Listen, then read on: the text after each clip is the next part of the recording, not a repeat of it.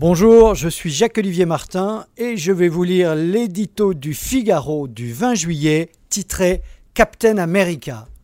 Au pays des comics et de Hollywood, les Batman, Superman ou Spider-Man finissent toujours seuls ou unis par sauver la planète d'une menace terrible. Qu'en sera-t-il de l'épisode de la guerre commerciale?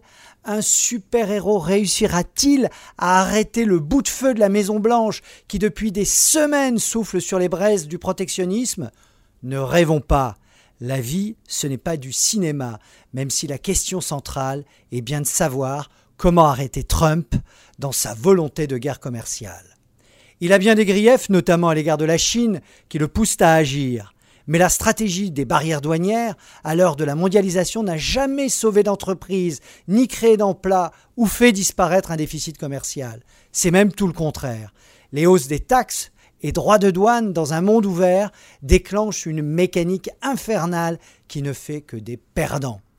Elles renchérissent les produits importés, ce qui provoque de l'inflation et affecte le pouvoir d'achat des consommateurs. S'ajoutent à cela les représailles des pays visés par les sanctions commerciales. À leur tour, ils augmentent les taxes aux grandes dames des exportateurs du pays à l'origine du mouvement. Cette escalade conduit sans détour à une grande glissade économique.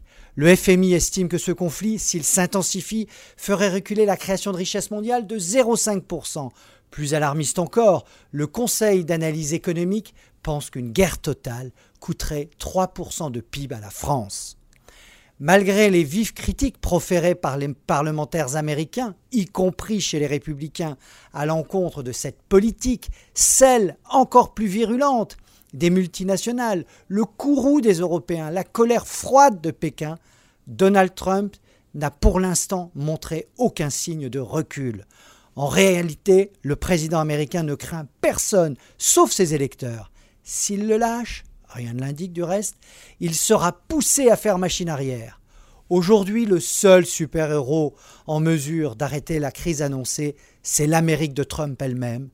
Le monde retient son souffle, pour l'heure, sans trop y croire.